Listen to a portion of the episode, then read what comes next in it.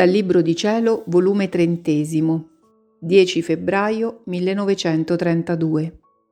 Lavoro di Dio nell'anima che vive nella divina volontà. Affiatamento tra Dio e la creatura. Vedetta di Gesù per avere la compagnia della creatura nelle opere sue.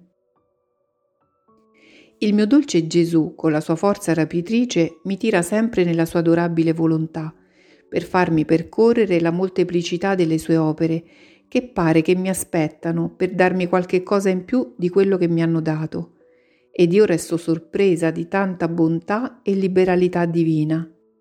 E l'amato Gesù, per infondere in me maggior amore e voglia di seguire gli atti della divina volontà, mi ha detto, Figlia benedetta del mio volere, ogni qualvolta ti elevi in essa per unirti a ciascun atto che ha fatto, e al suo unisci il tuo, l'atto divino sorge e ti dà un grado di grazia, di amore, di santità, un grado di vita divina e di gloria.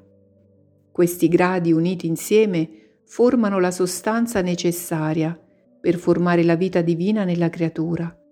Chi forma il palpito, chi il respiro, chi la parola, chi l'occhio, chi la bellezza, chi la santità di Dio nel fondo dell'anima. I nostri atti sorgono come si appressa la creatura per dare ciò che posseggono. Con ansia l'aspettano per mettersi in attitudine di sorgere, per formare i loro sbocchi divini, per deporsi e ripetere gli atti in essa. Sicché chi si unisce con gli atti della nostra volontà divina ci dà occasione di farci lavorare. Ma per fare che cosa? Di formare la nostra vita con il nostro lavoro nella creatura. Tu devi sapere che la creatura, con l'elevarsi nella nostra divina volontà, lascia tutto e si riduce nel suo nulla. Questo nulla riconosce il suo creatore ed il creatore riconosce il nulla che uscì alla luce. Non il nulla ingombrato di cose che a lui non appartengono, no, e trovandolo nulla lo riempie del tutto.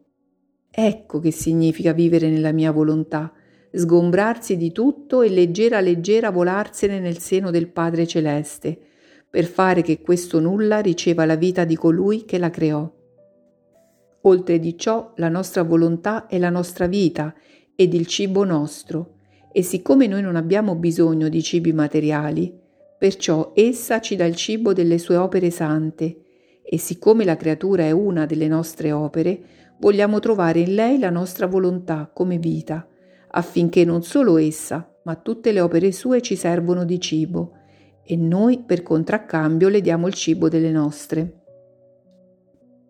Questo cibarci degli stessi cibi forma l'affiatamento tra Dio e la creatura. Questo affiatamento produce pace, comunicazione di beni, inseparabilità. Pare che il fiato divino fiata nella creatura e quello di essa in Dio, che l'unisce tanto da sentirsi come se il fiato dell'uno, come se fosse un solo con l'altro. Quindi succede affiatamenti di volontà, affiatamento d'amore, di opere.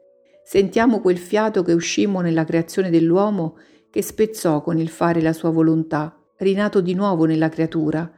La nostra volontà tiene virtù ed ufficio di rigenerare in essa ciò che ha perduto col peccato e di riordinarla come uscì dalle nostre mani creatrici.